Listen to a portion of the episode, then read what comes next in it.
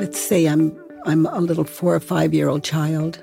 I'm playing, I'm happy, I have this amazing life. And my mother says, Byron, Kathleen, you are unlovable. And I don't love you. And what I can see today is that is absolutely not a problem. So if you've heard the name of today's guest, Byron Katie, it's probably in conjunction with something called The Work. When Katie, as she goes by, was sort of in the middle years of her life with a family in the mid-'80s, she was entering probably the close to 10 years of a deep, all-consuming depression. Until one day, she was lying on the floor and quite literally experienced a moment of awakening into a state of what some might even call enlightenment. She lost her sense of the past, of the future, felt only the presence, and almost had to relearn what the world was and who she was in the world, and was in that moment also transmitted some deeper understanding of the difference between reality and illusion, suffering and joy, and spent the next few years developing a process of inquiry, which she calls The Work, which is a very simple set of 4 questions that she has then taught now to millions of people to help them question their own realities and discover what is true, what is false, in the name of removing suffering in all of our lives. I had the chance to sit down with her and her husband, Stephen Mitchell, who is a deep scholar in his own right, especially in Eastern traditions and philosophies. And they have a new book out now called A Mind at Home with Itself. It's an exploration of a very classic text called the Diamond Sutra, which is one of the most profound and somewhat esoteric deep dives around what is real and the essence of who we are. And to get their lens on this, to just have a chance to really sit down with Katie, get her take on this, to have her share her personal story firsthand, and then also have Stephen's contribution and his lens on this story and his experience of it as they've moved together in the later part of their lives. Was really powerful. Excited to share this conversation with you. I'm Jonathan Fields, and this is Good Life Project.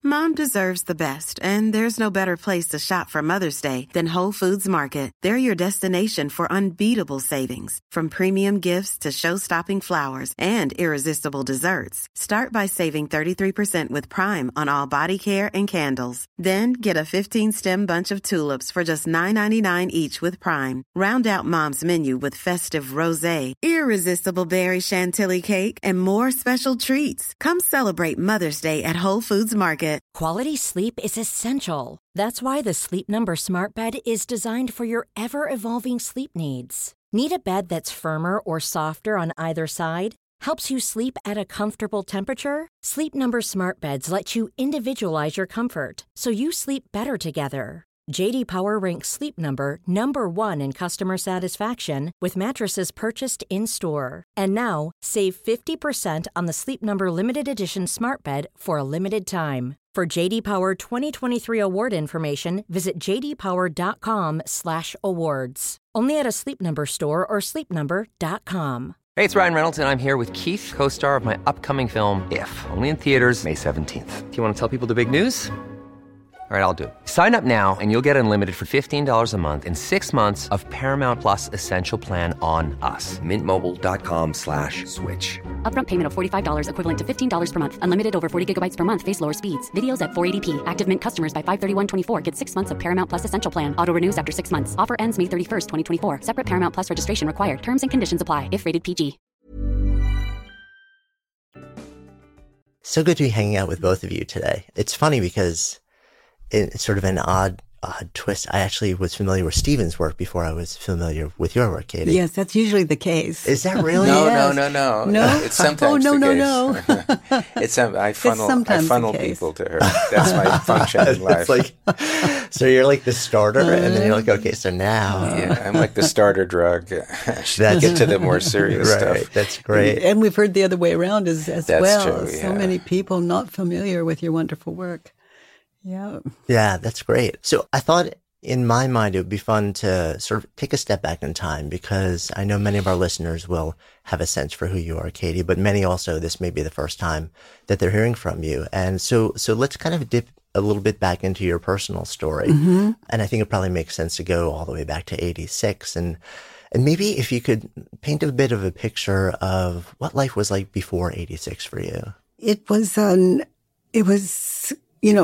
a world full of depression, my own depression. And the depression was so deep. It was more than a decade. And it was so deep, I didn't believe I could even live. Very suicidal.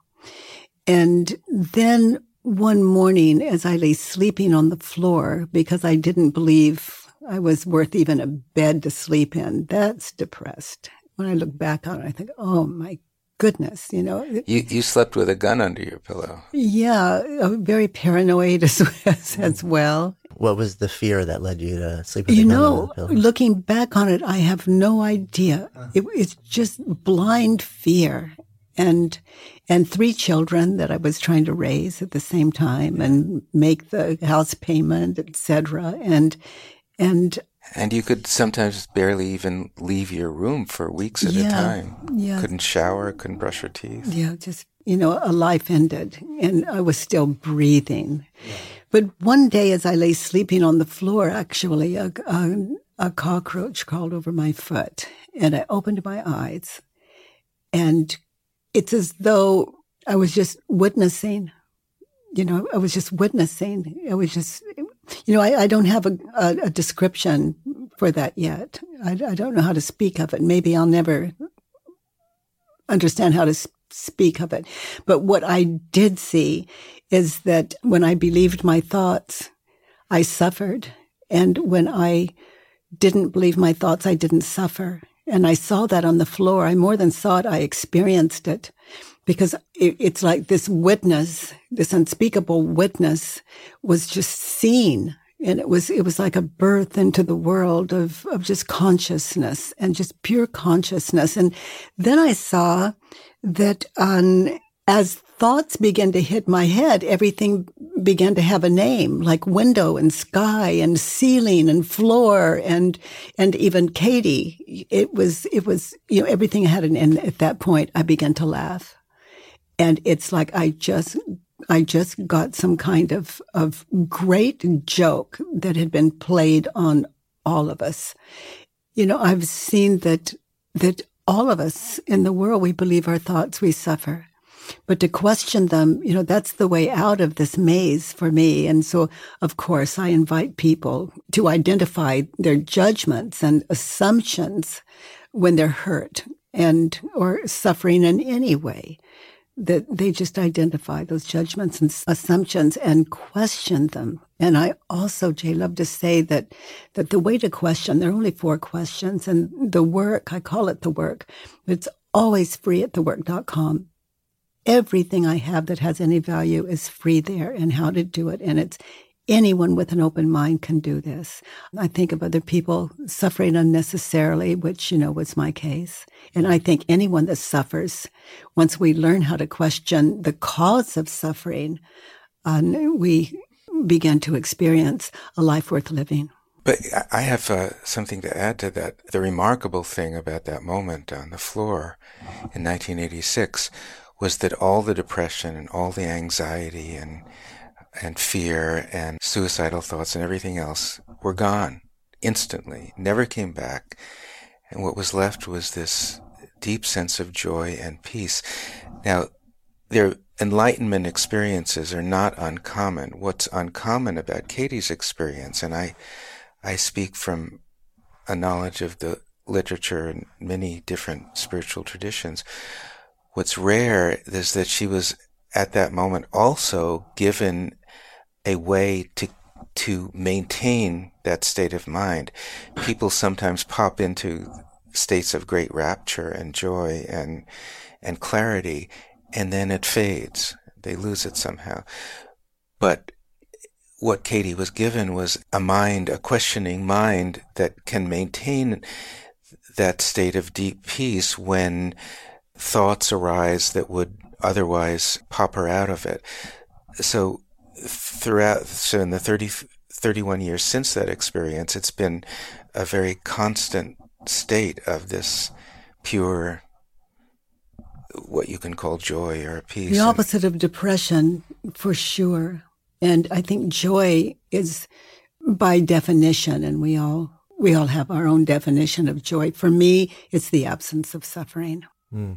I was speaking with a friend a while back. It was interesting because his lens on depression was, so many people think would say the opposite of depression is happiness. He had an interesting lens, which I'm curious what your, maybe both of your thoughts are, which is that he felt the opposite of depression was curiosity. Exactly so. And I think a questioned mind, an inquiring mind, is a curious mind, because without what we're believing, everything opens up. So it really is that. I love that. When you were in your darkest time, you mentioned you had 3 kids. Mm-hmm. Have you talked with them over the years about how they were experiencing you during that window, and then upon this awakening, how that shifted for them? Just over and over and over and over. Anytime we're together, this shows up. And, in one way or another, even in just very small, minor ways now. But actually, every year on my birthday, we all get together.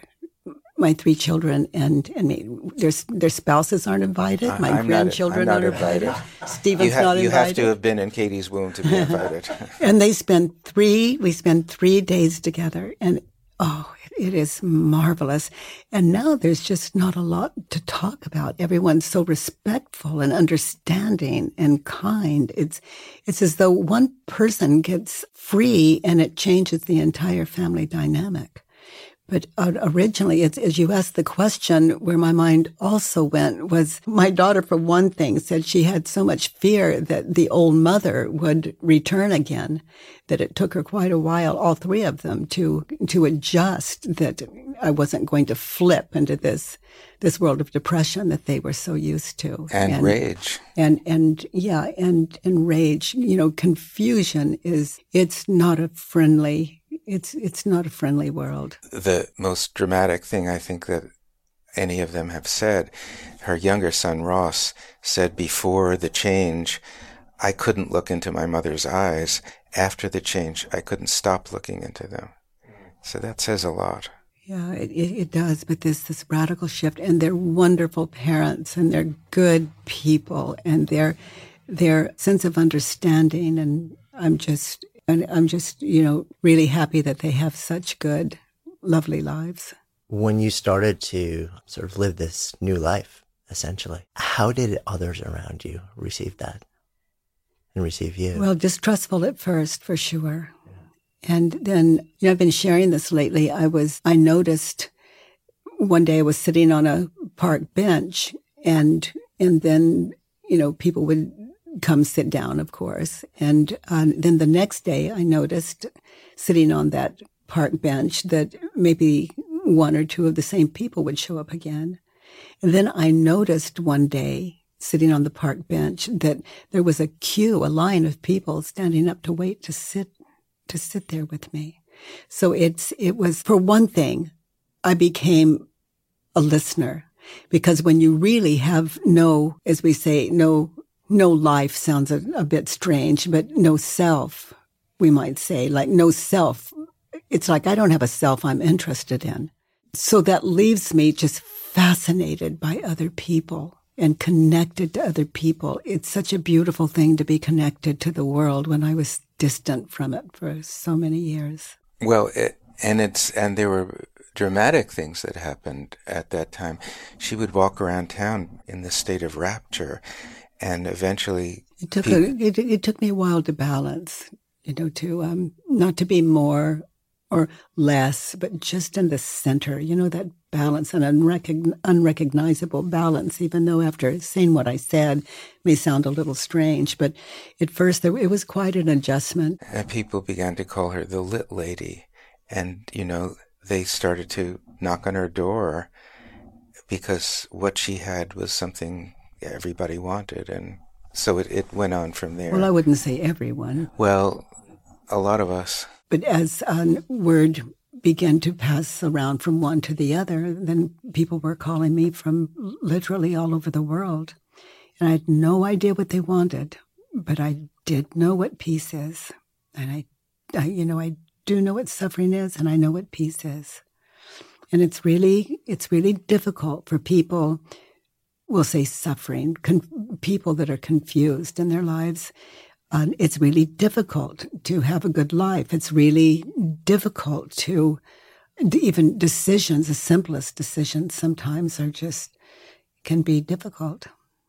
Do you have a sense for, like Stephen shared, that people were coming to you because there was something about you that they wanted or they wanted to feel? Do you have a sense for what that was, what that is? Well, I'm immovable in what I recognize.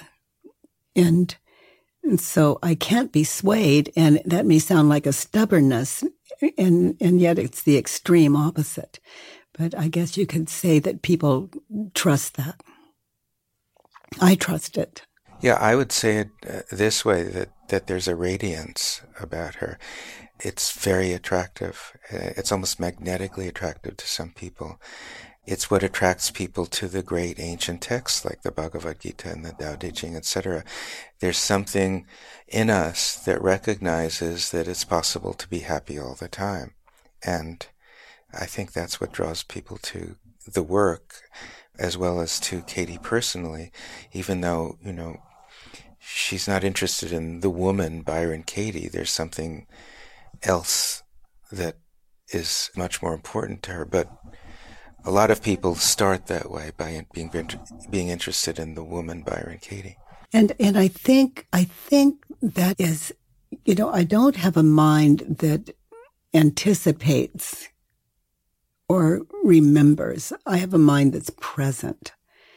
And I can talk out of the past and future, but I don't have a way of attaching to it, because I can see that that's not reality, that's imaging. That's not really a past. Like, we drove over here in a car. We were driven over here in a car, and I see that clearly, but I can see me in that car, but that's not myself. And then Stephen and I talked about getting a coffee after our time with you together, and I can see me at a coffee shop, in my mind's eye, that future. But it doesn't mean that we're going to a coffee shop. It really doesn't mean anything. And I see me at the coffee shop, but that's not me. So when people are talking out of what I'm describing now, but once we become aware of that is not self in the past, and that is not self I see in the future, then we're no longer confused about, false identity, false worlds. And it's so easy just to be just right here, right now. It's so simple. I think the depression I came out of, I'm just so grateful that this is all there is. And there's no worry in my life, because I don't anticipate, even though my mind can see what we would call past future. There's nothing concrete about it. So therefore, nothing to worry over. And so my life is about just saying yes and moving inquiry to as many people as possible. The end of suffering, the absence of suffering, because we make better choices that way. We're kinder, we're connected, we're wiser, because we're in touch with wisdom. And as you mentioned earlier, one of my favorites, curious. When you're ready to pop the question, the last thing you want to do is second-guess the ring. At BlueNile.com, you can design a one-of-a-kind ring with the ease and convenience of shopping online. Choose your diamond and setting. When you find the one, you'll get it delivered right to your door. Go to BlueNile.com and use promo code LISTEN to get $50 off your purchase of $500 or more. That's code LISTEN at BlueNile.com for $50 off your purchase. BlueNile.com, code LISTEN. Ryan Reynolds here from Mint Mobile. With the price of just about everything going up during inflation, we thought we'd bring our prices down. So to help us, we brought in a reverse auctioneer, which is apparently a thing. Mint Mobile Unlimited Premium Wireless. How to get 30, 30, how to get 30, how to get 20, 20, 20, how to get 20, 20, how to get 15, 15, 15, 15, just $15 a month? Sold! Give it a try at mintmobile.com/switch. $45 up front for 3 months plus taxes and fees. Promo rate for new customers for limited time. Unlimited more than 40 gigabytes per month. Slows full terms at mintmobile.com. Good Life Project is sponsored by Lexus GX. So have you ever owned something that inspired you to just up your game? For me, it was this high-end mountain bike. I love the ultralight frame, the suspension, the precision gearing, and I realized it deserved to be ridden to its full potential. So I started training harder so I could experience the joy it could give back to me. And it paid off. That bike helped me discover just new levels of performance and straight-up joy. When we own exceptional things, they inspire us to do exceptional things. The all-new Lexus GX has an exceptional capability that will have you seeing possibilities you never knew existed. Its advanced technology and luxurious interior mean that wherever you go, you'll never go without. Imagine tackling rugged landscapes with the available 33-inch all-terrain tires and multi-terrain select, then unwinding with the available front-row massaging seats. This is a vehicle that inspires you to go further, to live up to its full potential. So why settle? Live up to the all-new Lexus GX, luxury beyond limits. Experience amazing at your Lexus dealer. Good Life Project is sponsored by NetSuite. So I remember when our businesses were just starting to really scale. It was amazing and also added complexity and stress. And the things that I used to do in hours were taking days. Too many spreadsheets, too many systems, no single source of truth. If that sounds familiar, you should know these numbers. 37,000. 25 and 1. 37,000 businesses have upgraded to NetSuite by Oracle. 25. NetSuite turns 25 this year. That's 25 years of helping businesses do more with less, close their books in days, not weeks, and drive down costs. And 1, because your business is one of a kind. So you get a customized solution for all of your key performance indicators in one efficient system with one source of truth, manage risk, get reliable forecasts, and improve margins. Everything you need to grow, all in one place. And right now, download NetSuite's popular KPI checklist designed to give you consistently excellent performance absolutely free at netsuite.com/goodlife. That's netsuite.com/goodlife to get your own KPI checklist. netsuite.com/goodlife. One of the things that there's so much that I would love to dive into just from that with you, and I know we'll get a chance to do some of that. One of the things that came to me when I first heard your story, and sort of like the moment and how it's changed you since then, is that whenever you hear, not whenever, let's not use absolutes, but often when you hear a story of somebody who's awakened in some way, and in some level there is, along with that, some sort of almost dissociative experience. Mm-hmm. The sort of Western world, the modern lens and medicine wants to label that. They want to label that as something wrong, as disease, as a condition. I'm curious whether that was part of your early journey, sort of like whether those labels were sort of, you know, thrust upon you, or people wanting to say that this was something other than what you feel you experienced. Yeah, it seemed great. I can see how people could see it that way, certainly in the beginning, because I couldn't say, I want a drink of water, because it was just completely untrue. And so it took a long time to even learn to talk. And then in that process of learning to talk, that it really is a service, that it was just very, very clumsy, because who after living 43 years in a lie wants to teach more lying? So I want a drink of water. You know, there was just not necessary from the place I was standing. You know, I always, it sounds a little strange, but I obviously don't want a drink of water. I want to stand here now because the water's in the future. So it wouldn't make any sense to me. So I was teaching lying every time I would open my mouth. So it was difficult to step into, and seemed, I'm sure, crazy to a lot of people.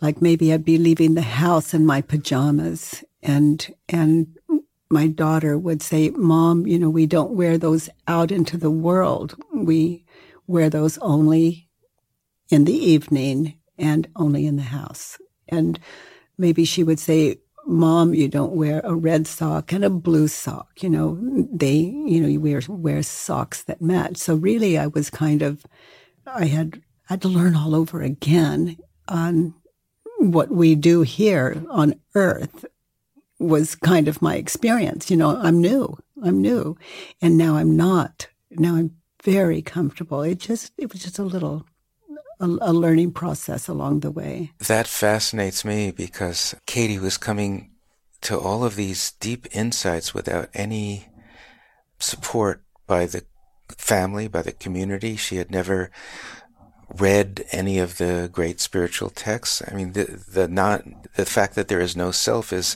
one of the central insights of the Buddha, for example. Usually, even people who've been meditating for decades understand that and live that at a certain level, but not at such a deep level that they can't say the word I within their own integrity. I mean, this is just popping into the world as a newborn with this clarity. Did you just say that people had that experience? Well, the Buddha, the Buddha said the central characteristics of existence are impermanence and unsatisfactoriness or suffering and non-self. That's one of the three basic characteristics. And you somehow landed there without knowing that anyone had ever perceived that before. And to me, when I first met Katie in 2000, I was fascinated with the things that would come out of her mouth, because inside I was saying, that's straight from an Upanishad, or that's exactly what the Tao Te Ching says, and she would have no idea. So I thought this was marvelously refreshing for somebody like me who was steeped in all these traditions to be hearing it, as it were, straight from the horse's mouth in plain American that cats and dogs can read, you know. Here's this relatively uneducated woman saying the great insights of the great masters and having no idea that anyone's ever seen this before. I couldn't have been more delighted. And your background also, you spent 10, 15 years deep into Zen practice, right? 27. Oh, so yeah. Sorry, I cut it in half about it over there. It's okay. I want to give you full credit. That's a lot of sitting. Yeah, well earned hearing his stories. Oh, my God. And also like steeped in 27 years, 3 days, 4 hours, exactly. And 10 minutes. Yeah. Well, including a lot of long solitary retreats. So I had put my time in, and also in deeply involved in the Jewish tradition. So I came with that background, and I think with anything less, I would not have been able to be with Katie, or certainly not to be her husband, because, you know, it's like in the Tibetan Book of the Dead, when you die and experience the clear light, unless you've had practice under your belt, it's like coming out of a dark theater. You just have to shade your eyes. It's too much for you. The brilliance sends you back into, most people, into another rebirth in another realm. But if you've had enough practice, you are open to that radiance, and you actually understand that it's you. It's who you essentially are. So I had been prepared. Yeah, I mean, you had a background that allowed you to recognize something that I would guess very few others in the world would have immediately seen. Well, I think I know a lot of people, when they first see Katie, fall in love with her, and thank goodness I'm not the jealous type, but it's not uncommon. There's something about authenticity that even children can recognize. Yeah. How did you guys meet, actually, since I have you both here?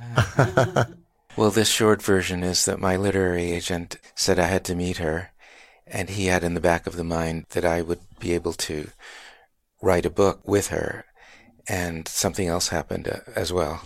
So that's the short version.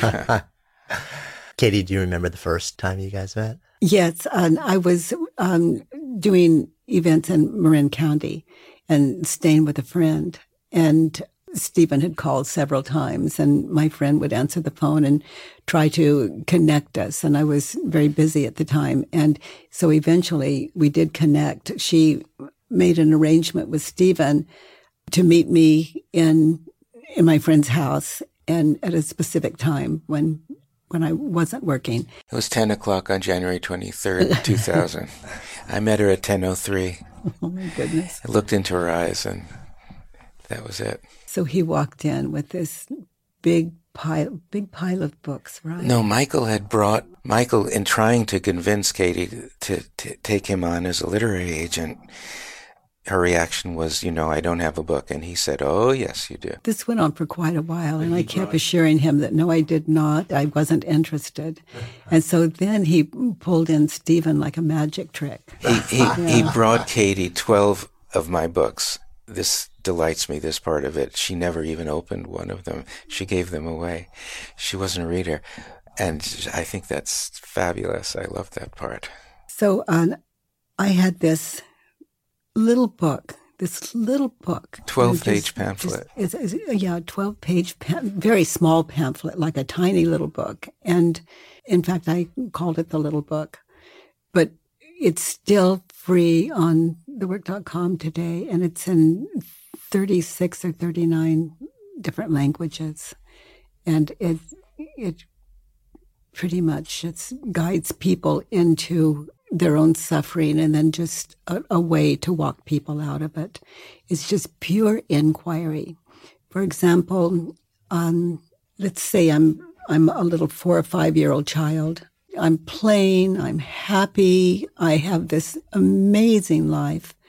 And my mother says, Byron, Kathleen, you are unlovable. And I don't love you. And what I can see today is that is absolutely not a problem. There's no cruelty in it. There's no way to blame her for it, because I've come to see that when we believe our thoughts, we suffer and we say things that we are so sorry for and feel so guilty over. But when we believe our thoughts, we live out of that thought process. And so she said, I don't love you. And so that is complete. If I'm not experiencing compassion and connection with her, because it's painful to see someone that way. If I'm not seeing that, then there's something way off in me. So I'm just this little girl. She says, I don't love you. There is zero problem until the moment I believed it. Now, that's my part. I believed it. Just imagine she says that and I don't believe it. So where was the damage done? I'm using that word loosely. I believed it. So there are a lot of, and that became my identification. I'm the unlovable one.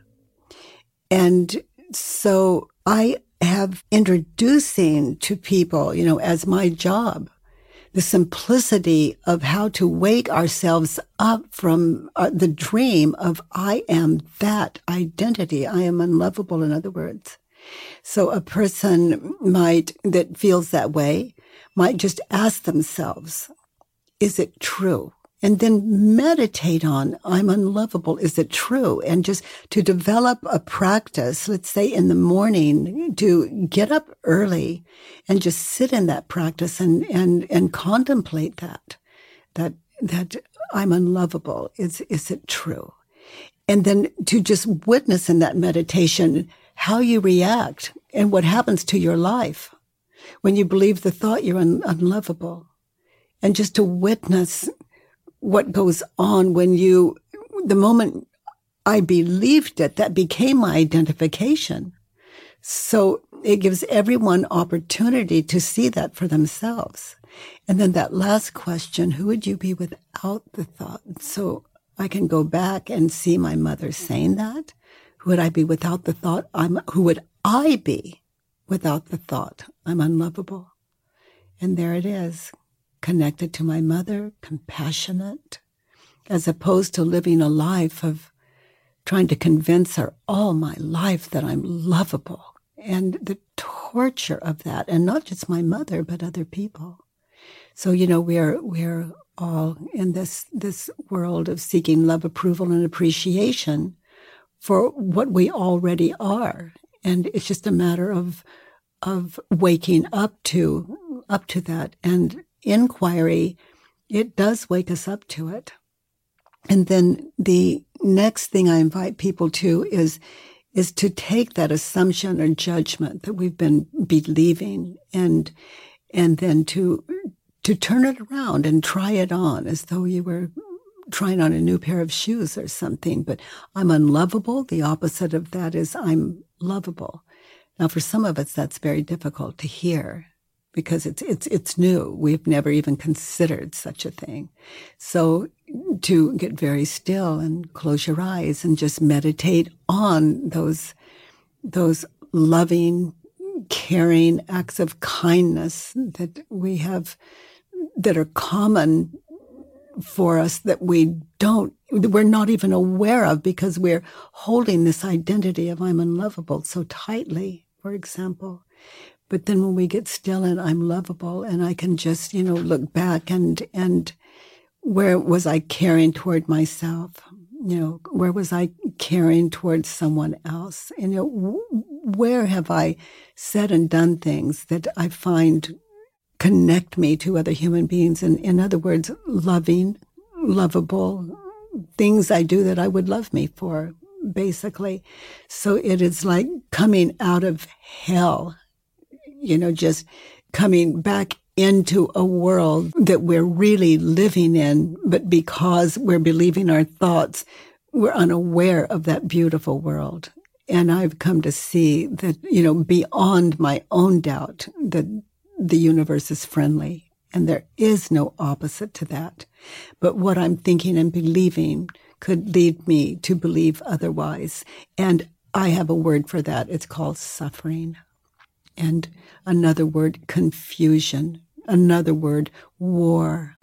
Good Life Project is sponsored by Lexus GX. So have you ever owned something that inspired you to just up your game? For me, it was this high-end mountain bike. I love the ultralight frame, the suspension, the precision gearing, and I realized it deserved to be ridden to its full potential. So I started training harder so I could experience the joy it could give back to me. And it paid off. That bike helped me discover just new levels of performance and straight-up joy. When we own exceptional things, they inspire us to do exceptional things. The all-new Lexus GX has an exceptional capability that will have you seeing possibilities you never knew existed. Its advanced technology and luxurious interior mean that wherever you go, you'll never go without. Imagine tackling rugged landscapes with the available 33-inch all-terrain tires and multi-terrain select, then unwinding with the available front-row massaging seats. This is a vehicle that inspires you to go further, to live up to its full potential. So why settle? Live up to the all-new Lexus GX, luxury beyond limits. Experience amazing at your Lexus dealer. Selling a little or a lot? Shopify helps you do your thing however you cha-ching. Shopify is the global commerce platform that helps you sell at every stage of your business. From the launch your online shop stage to the first real-life store stage, all the way to the did we just hit a million orders stage, Shopify is there to help you grow. Shopify helps you turn browsers into buyers with the internet's best converting checkout. 36% better on average compared to other leading commerce platforms. Because businesses that grow, grow with Shopify. Get a $1 per month trial period at shopify.com/work. Shopify.com/work. Imagine the softest sheets you've ever felt. Now imagine them getting even softer over time. That's what you'll feel with Boll and Branch's organic cotton sheets. In a recent customer survey, 96% replied that Boll and Branch sheets get softer with every wash. Start getting your best night's sleep in these sheets that get softer and softer for years to come. Try their sheets with a 30-night guarantee. Plus, get 15% off your first order at bollandbranch.com. Code BUTTERY. Exclusions apply. See site for details. Mom deserves the best, and there's no better place to shop for Mother's Day than Whole Foods Market. They're your destination for unbeatable savings, from premium gifts to show-stopping flowers and irresistible desserts. Start by saving 33% with Prime on all body care and candles. Then get a 15-stem bunch of tulips for just $9.99 each with Prime. Round out Mom's menu with festive rosé, irresistible berry chantilly cake, and more special treats. Come celebrate Mother's Day at Whole Foods Market. So this new book, A Mind at Home with Itself, it's the entire book. It's Stephen introduced me to this book. I'd never heard of the Diamond Sutra. And it's all about gratitude. And when we are living out of our kindest nature, then that sense of gratitude comes with it. And we wouldn't even name it gratitude. It is just a sense of right living and joy. And it's a fearless state of mind and life where we know what our talents are. They're clear to us and there's nothing to stop us because we're living out of what is right and a mind that is no longer confused. In other words, fearful, to stop us. No one and nothing can stop us from doing the right thing when our mind is clear. And I really love that for people listening to this podcast to know that there is a way out of suffering, but the world can't give that to me. It really, I don't call it the work for nothing. Mm-hmm. Yeah.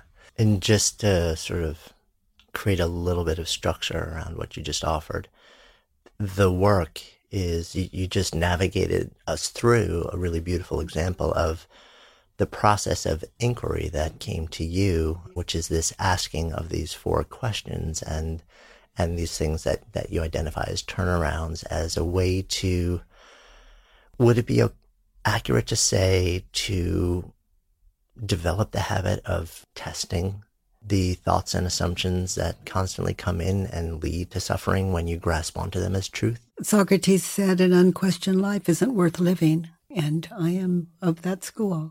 It was interesting with the example that you just shared, which was that your experience as a child, yes. By the way? When I think about, as an adult, okay, so I can listen to this, I can receive the process of the work, and it makes sense to me, and I say, okay, I'm open to this.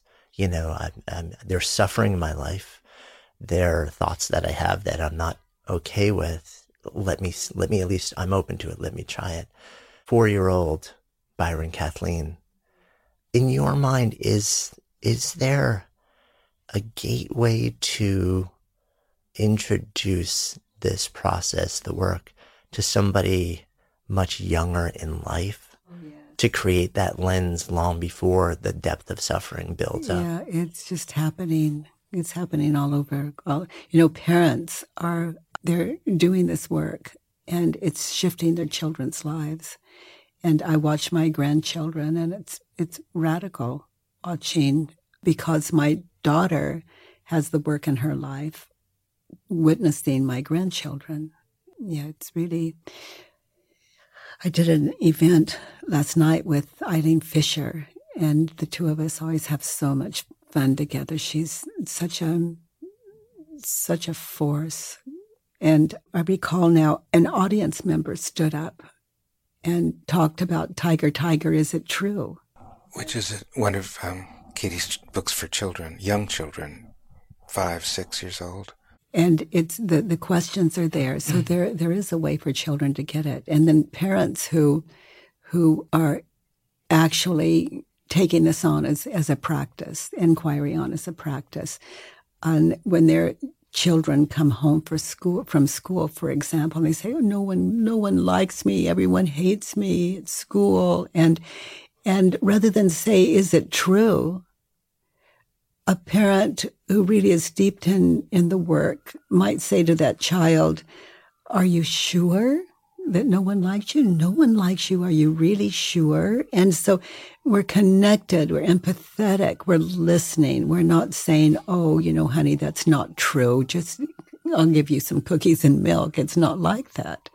We're connected. We're listening. And then the child might say, yes, it's true, no one. And then the parent, steeped in the work and their own work, would easily just continue to listen and say, you know, you look so upset. How does that feel? What are you going through? What is that like for you? So now the child is learning to get in touch with their emotions and in touch with what it sounds like to describe it, and learning so much about their inner world. And then the parent might say, do you recall, you know, walking home from school when that first hit your head? And so that parent is just asked, who would you be without the thought? Because they can see their life prior to the thought and their life with the thought. And one is suffering, one is not. And they've already automatically turned it around, but the parent can say, you know, let's sit down with this. This sounds pretty serious to me. I can see you're hurt. And let's see if we can just find one person at school that cares about you. And, you know, you can, and maybe you, between the two of you can, and maybe not. But both valuable. And as a parent, if that child were young, you know, I'd go to school with my child and be the one that does care about him at school. But for slightly older children, it's actually being taught in schools now. Yeah, so for 8-9-year-olds, there's a project underway, a pilot project in Denver, and they're finding this is with underprivileged children, some of whom eat their only meal a day at school. They're finding that the children are making such progress that teachers are starting to learn the work because they're seeing its effect on the kids. And then the administrators start to get interested personally for themselves.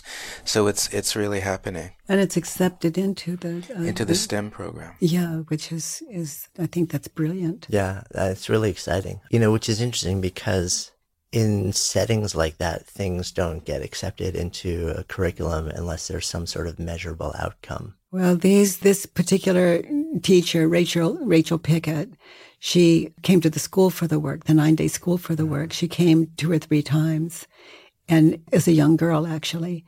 And it was just clear to her. She said, you know, I'm going to go to school, and I'm going to get my teaching credentials. I want to take this. And she did. She went to college. She graduated. She's very bright, and she's teaching children the work. So she has been doing this for 3 years. And when these children hit high school, the way they excelled was so obvious. You know, they could measurably see that it's really worth supporting and bringing into the school systems. And so it's still, you know, in a trial thing, but it's, you know, as before you can spread it through a whole country or world, you want to make sure that it really is not just a flash in the pan. But I mean, the beauty of it is the simplicity of the process. This is not a big, heavy, complex, you know, like dogma. It's not layered with things or ideologies. It's such a simple, straightforward process that you can almost look at it and say, well, yeah, it just kind of makes sense. What I love about it is there's no teacher involved. It's just me with myself, or just anyone doing the work. It's just that person with themselves, and the opportunity to just get still and be shown what meets those questions when we ask with sincerity. I don't want to gloss over also the last line that you said, and if you sit down with that child, and in fact the answer is we can't identify somebody else who likes you at school, then you as a parent would then become that person. Yeah. Because I would imagine there will be the occasional scenario where an entire school, an entire community turns against one person, and it does become very difficult to find the contrary evidence. Yes, and even if it's not true, if we believe it, it's just as isolating. It's just as cruel. When we believe that, you know, there could be no one at school that doesn't like us, but we would never be convinced. That's how powerful the mind is. So you mentioned the newest book, which is, I guess, a joint effort to a certain extent. Well, I was a kind of midwife let's say. Yeah, a mind at home with itself. And that's a mind no longer at war with itself. That's a mind that understands. It's the story of the Buddha with his student, Subhuti. And why don't you talk about it? Yeah, people have been asking me for years about a new Katie book. The last one, the last major one was A Thousand Names for Joy, which is based on my version of the Tao Te Ching. And so I was involved for 5 years with Homer, translating the Iliad and the Odyssey. And when I finished that commitment, I started to think, what can be interesting framework for a new Katie book? And I thought of the Diamond Sutra, which is an ancient Mahayana Buddhist text that was written in about 350 of the Common Era. And it's a very important text especially in Zen Buddhism. So it's very close to me in my own background, my own training. It's hardly known at all in the West. People I know who have tried to read it have given up several times in several translations because the translations tend to be very clouded and academic and difficult to penetrate.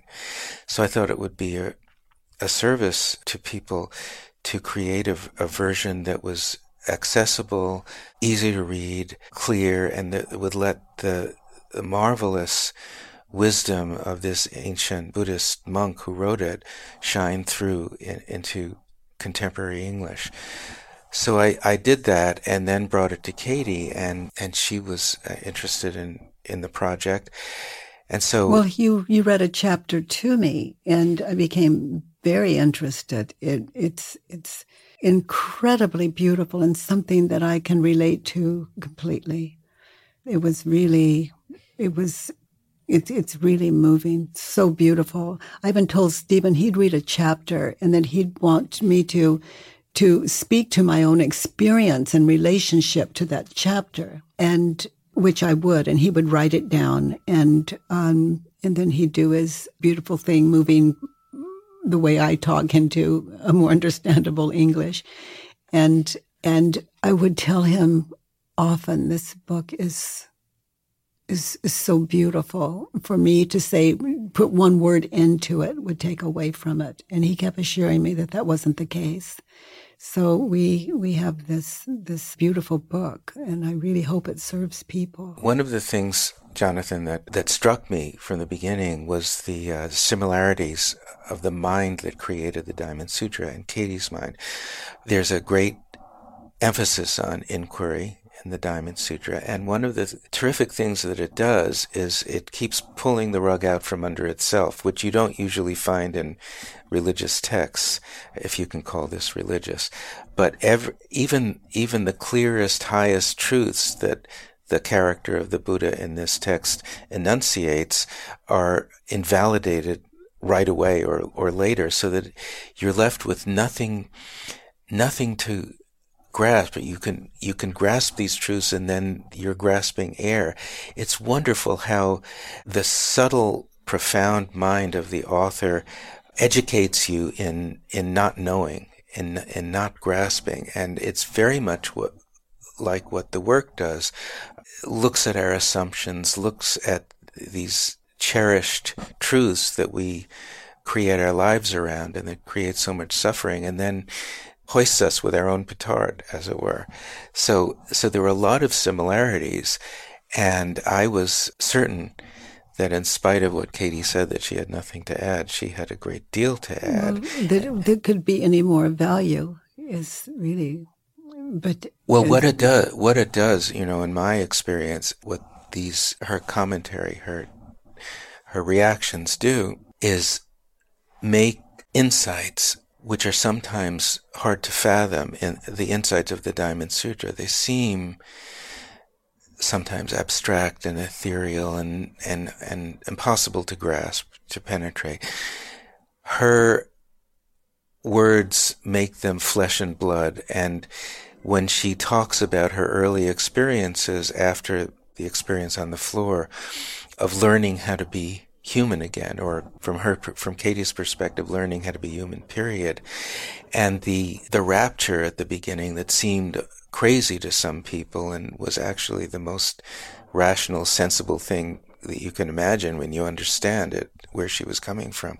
So these stories make the insights of the Diamond Sutra very relatable to, and very moving, actually. And I've talked to a number of people who went right out and bought the book and read it. One person 3 times and another twice within a few days. And the first person was in tears all 3 times when he read the book. And what he actually said was that he reads it one time and then he reads it and it's like a different book. And it's his experience. I think reading it once for him opened his mind up, and then reading it again, he's reading it a second time out of that open mind, and then the third time out of a more enlightened mind. So I really am hopeful that everyone would get as much from this book. No, and I can see that. You know, my experience, it hit me on a couple of different levels. One, structurally, I thought it was really interesting that essentially the Diamond Sutra is a dialogue, and this book is written as a dialogue about a dialogue, which I thought was really interesting. Wow, that's fascinating. I hadn't thought of that. Yeah, it added a really interesting layer for me. Yeah, so it's like listening to Bach in a sense. There's this wonderful counterpoint that you hear on a number of levels. Yeah. Yeah, so there was that sort of just a really interesting structure that I felt like it drew me in more. And I completely agree with Steve and Katie. I feel like what you wrapped around, because the sutra itself is not long, you know, like most of these texts, the actual thing is not long. And very often when you read commentary on these things, it's 100 times longer than the actual text. And it's one person saying, this is what this means. And what I found really moving was that this was a dialogue saying, this is how I experience it. And similarly to how, Stephen, you were sharing within the Diamond Sutra, as soon as they say this is so, they say, but no, it's not. And if you believe it, then you don't get it. Katie, you took the same approach, because what was fascinating is it was a full circle experience, because it kind of said, and like Stephen, you were saying, it's like it tied your experience to a deeper lens that matched with the teachings of the Diamond Sutra.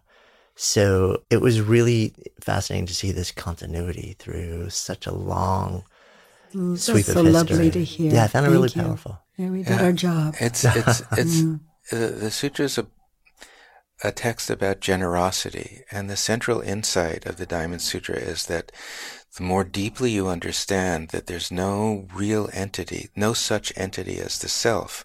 In other words, in reality, there's no separation between self and other. The more deeply you realize that, the more your life naturally becomes a life of generosity. And the most generous, one of the rug pulling statements, for example, sounds like the most generous thing in the world, which is the Buddhist figure of the Bodhisattva, who postpones his or her own enlightenment so that he or she can be there for the sake of all beings. I mean, what is more generous than that? And then the Buddha in the Diamond Sutra says, but in reality, when the Bodhisattva has saved all beings, he or she realizes that there are no beings to save and that there's no one to save them. Now that's a bit of a mind bend, isn't it? But it makes perfect sense when, for example, I look at you, and I'll use you as an example, Stephen. It's like, you are who I believe you to be, and you are who you believe you to be. So I can never really know you. But when I love everything I think about you, I can say, I love you. But really, it's the you of my understanding. So it's that internal without, it's closer than close. It's like you, whoever you are, you belong to me, you're mine, because you are who I believe you to be. And we don't do that on purpose. We can look at someone and say, he's unfair, she's unkind, she doesn't care about me? Why is she wearing that thing? And, you know, really tears someone down in our mind. But that doesn't, that's not that person. That's who we believe that person to be. So the next time we see that person, we talk to them as though that is the person, but it's all false self. And it's self-deception within me. If I'm not loving everything I think, I cannot love the world. And so we seem separate to the world until we're awake in the way that you just spoke to the Buddha's understanding. There is no self. So when you love all the sentient beings in your mind, when you love all the thoughts that you're thinking and the people that populate your mind, you've saved them. All beings are saved. And you see the world as a place of complete clarity and beauty. And that's the world that people live in who have practiced inquiry for a while. And I love that because it's the only way the world can be saved. And then that person becomes a kinder, more caring, more gifting human being. And it's a and any kindness is a self-filled life, we could say. It's just right mind, just appearing to live itself out. Yeah, some of this sounds like absolute crazy solipsism, and navel-gazing, but it's truly the opposite, because someone whose mind is clear lives a life of service and generosity, and it's so obvious. And completely unrecognizable. And that's what I love about it. Once we understand our true nature, we have to see everyone and everything out of that. And so every time a person does self-inquiry, we become kinder, more caring, more connected, wiser human beings. We're actually not wiser. We're just connected to the wisdom that's already there because our head is not so full of meanness and confusion. Yeah, I feel like texts like this book and also the Diamond Sutra, a lot of Zen, Tibetan Buddhism, different sort of Eastern-based philosophies, that a lot of folks with a Western history and upbringing and orientation, we really struggle so much with the ideas in them, because at the root of it is disidentifying with the concept of capital S self. And it is so foreign, because I think for so many people that the idea is how do we build that thing, rather than how do we not even let go of it or dismantle it, but do the work to recognize that it doesn't actually even exist in the first place. And that idea is so jarring, I think, to so many, that we don't even want to start to ask the questions. And yet we persist in suffering. I feel like this is actually a good place for us to come full circle. So as we sit here, I always end with one final question with everyone. And actually, I love both of your answers. And it's a simple question with maybe a not so simple answer, which is, in your experience, what does it mean to live a good life? To be present and recognize what is at hand to do, and to do that without hesitation, and because it's just recognized as a good thing to do. Well, I would go with that one. And in a slightly different way, for me personally, living a good life is always recognizing the genuine. I keep falling in love with the genuine wherever it appears, in ancient texts or in more modern literature or music or art or people. There's something magnetically compelling about someone who is speaking from a deep inner truth, and I am always attracted to that, and that's how I live my life. Thank you both. Oh, thank you. You're welcome. Thank you so much. Thanks so much for listening to today's episode. If the stories and ideas in any way moved you, I would so appreciate if you would take just a few extra seconds for two quick things. One, if it's touched you in some way, if there's some idea or moment in the story or in the conversation that you really feel like you would share with somebody else, that it would make a difference in somebody else's lives, take a moment and whatever app you're using, just share this episode with somebody who you think it'll make a difference for. Email it if that's the easiest thing, whatever is easiest for you. And then, of course, if you're compelled, subscribe so that you can stay a part of this continuing experience. My greatest hope with this podcast is not just to produce moments and share stories and ideas that impact one person listening, but to let it create a conversation, to let it serve as a catalyst for the elevation of all of us together collectively, because that's how we rise. When stories and ideas become conversations that lead to action, that's when real change happens. And I would love to invite you to participate on that level. Thank you so much, as always, for your intention, for your attention, for your heart. And I wish you only the best. I'm Jonathan Fields, signing off for Good Life Project.